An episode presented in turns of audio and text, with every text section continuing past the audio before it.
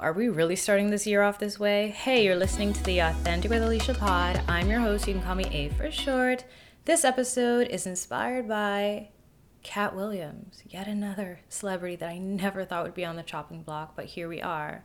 At the time of recording it, it is Friday night, so I'm a little early with this recording schedule. If anything happens over the weekend that you'd love for me to talk about, you can let me know in the Q&A section and I'll make it a priority for next week.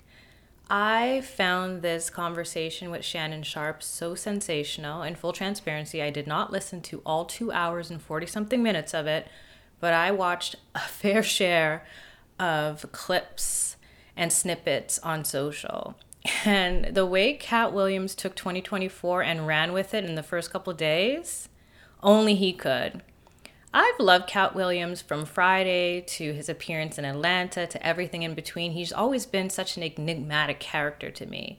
And one thing that really stood out with all the clips that I saw recently was his authenticity. He even harkened back to Dave Chappelle and how when Dave Chappelle spoke his truth, people instantaneously labeled him as crazy or on one. And it seems like similar things are happening to Katt. I do want to be mindful though, I don't cape for celebrities. So this could also clearly be the beginning of a neurosis, if that's even the correct term to use. I mean, think back back in the day when Kanye shocked the airwaves by saying George Bush doesn't care about black people. That was radical at the time, and when we see how far he's fallen off and how much his mental capacity has become the forefront of conversation, I don't want to go off the ledge and say Katt Williams is speaking only truth because I think, and this is just my hot take, that in order to be a celebrity, you have to be a little cuckoo. I mean, in order to thrive in that society, in that microcosm, screws have to be a little loose. And I mean that in the most sincere ways. I don't play with mental health. I think mental health is just like physical health, there's ebbs and flows and waves and phases and stages but it still needs to be said. So, with that out of the way, let's talk about some of the key points that I was able to catch on the social media waves. The first thing that really stood out to me, I don't even know if it was a quote that he said or something else that I heard this week, but it really resonates with this conversation in its entirety. The truth needs no motivation. Let that sink in. When we talk about authenticity, speaking your truth, sharing your narrative or your experiences, when you speak your truth, it doesn't need to be finesse. It doesn't need that pizzazz. It just stands for what it is. Sometimes truth is stranger than fiction. As we're hearing him account for his interactions with Kevin Hart and why he doesn't like Steve Harvey and other comedians and all these crazy tales he's telling and very aligned with conspiracy theory might I add. There's some parts where it's like I can see this being true because there's been stranger things that have been true. And I think when we listen to anyone share their stories, we need to err on the side of caution, but also the side of openness.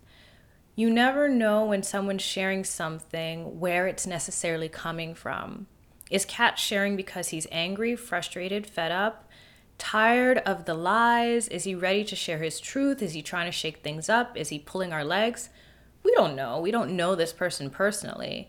And that's the thing with these type of relationships on the internet. We see someone for what we think they are, but we don't actually know who they are. On the other hand, we can also use common sense and deduce things, especially if we have information from the past that can confirm, oh, yes, this person did end up stealing his bit, Cedric the entertainer, or other things that have happened in the past that do align with what he said it's always amazing to me, and I've always found intrigue in interviews because you get to see the side of a celebrity that they choose to show you. It's much like a conversation that you would have with anyone. And I've learned in the last two years, without saying too much about the people I know, that they also share and show what they want you to know. It's only when you peel back the layers, you take the time, they unwind, they feel comfortable with you, that they truly share more than just what they want you to know sometimes even in the past i've shared things that i didn't necessarily want people to know but i felt it was the right time and they should know. With katt williams i almost feel like that's the case since most of what he said was ignited by other conversations that were brought up. It's almost like he was sharing his piece as a rebuttal to what's been said recently. That I can definitely respect. I'm not much for stirring the pot or speaking on the past or creating drama out of nowhere, out of thin air, but I'm definitely here for standing your ground or, as the Ute say, standing on business. this is how you know I'm getting old. When it comes to speaking your truth and standing for what you know to be true, the best way to squash a conflict is to be concise and clear about where you are and you can take that as you may, and you can interpolate that as you need to when you have another conflict come up.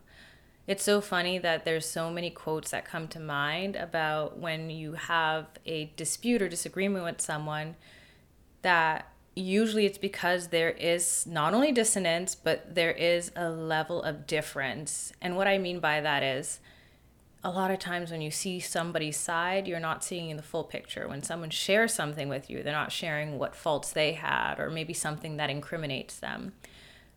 Part of being authentic is having the awareness that when you fall short or when you do wrong, you see that for what it is. So when you do have a conflict or contrast with someone, you can acknowledge that I played this part and that's why it turned out this way or it wouldn't have unfolded this way if I didn't react this way. And being able to reflect on that gives you accountability. I just wanted to point that out as I was thinking about some of the points that he made. And it seems like he had acknowledged and had the awareness of the part that he played, but he was really shooting a couple shots at quite a few people. I was, when Trick Daddy came out of the woodworks, I was like, whoa, this is, this is going to unfold quite a bit. This is giving me pre Jeff Epstein tease. Like when that list gets released, the amount of people who are going to be defending themselves and saying their piece, hit dogs will holler, pure entertainment. I mean, aside from the seriousness that I don't want to joke about, which is, of course, sexual assault. That aside, but just knowing a lot of celebrities are going to be like, oh, I wasn't actually on that island or redact me off that list. But that's another conversation for another day. What I mean to say is that seeing celebrities share their two cents on what Katt said almost affirmed what he was saying. I don't want to go as far as the Illuminati stuff. I remember being in high school and university and terrified watching YouTube videos. If you know back in the day, the wormhole went real deep with that. I used to have nightmares, honestly. But nowadays, I laugh at the idea of this Illuminati business. I don't think it's necessarily what it was sold to be before. And we can always go esoteric another day on it. But what I will say for now is I do believe in energies. I am a Christian, but I'm not going to speak from that perspective necessarily in this case. I do think that in order to get to different levels, you do with different devils. So we're going to leave it at that. But I found it very profound that Katt as a person is clearly saying that he has a lot to say and he's not afraid to say it that is the epitome of authenticity. It is standing in the face of fear and being yourself regardless. And it requires a different type of strength and even a mild amount of disillusionment. In order to be authentic, sometimes that means you have to give up something or be willing to risk something. And the beauty in this case is he's reached a pinnacle of success that hopefully it won't really affect him in the long term. Sometimes, though, in our personal lives, choosing to be true to ourselves will cost us something. We'll have to choose a different path or change in a way that maybe doesn't lead us to where we want to go initially, but in the long run takes us exactly where we need to be. These are questions we need to ask ourselves, especially as we embark on this new chapter called 2024 there's so much more I could say about this interview. I could pick it apart, but I want to listen to it its entirety first, and maybe we'll revisit this if you're interested.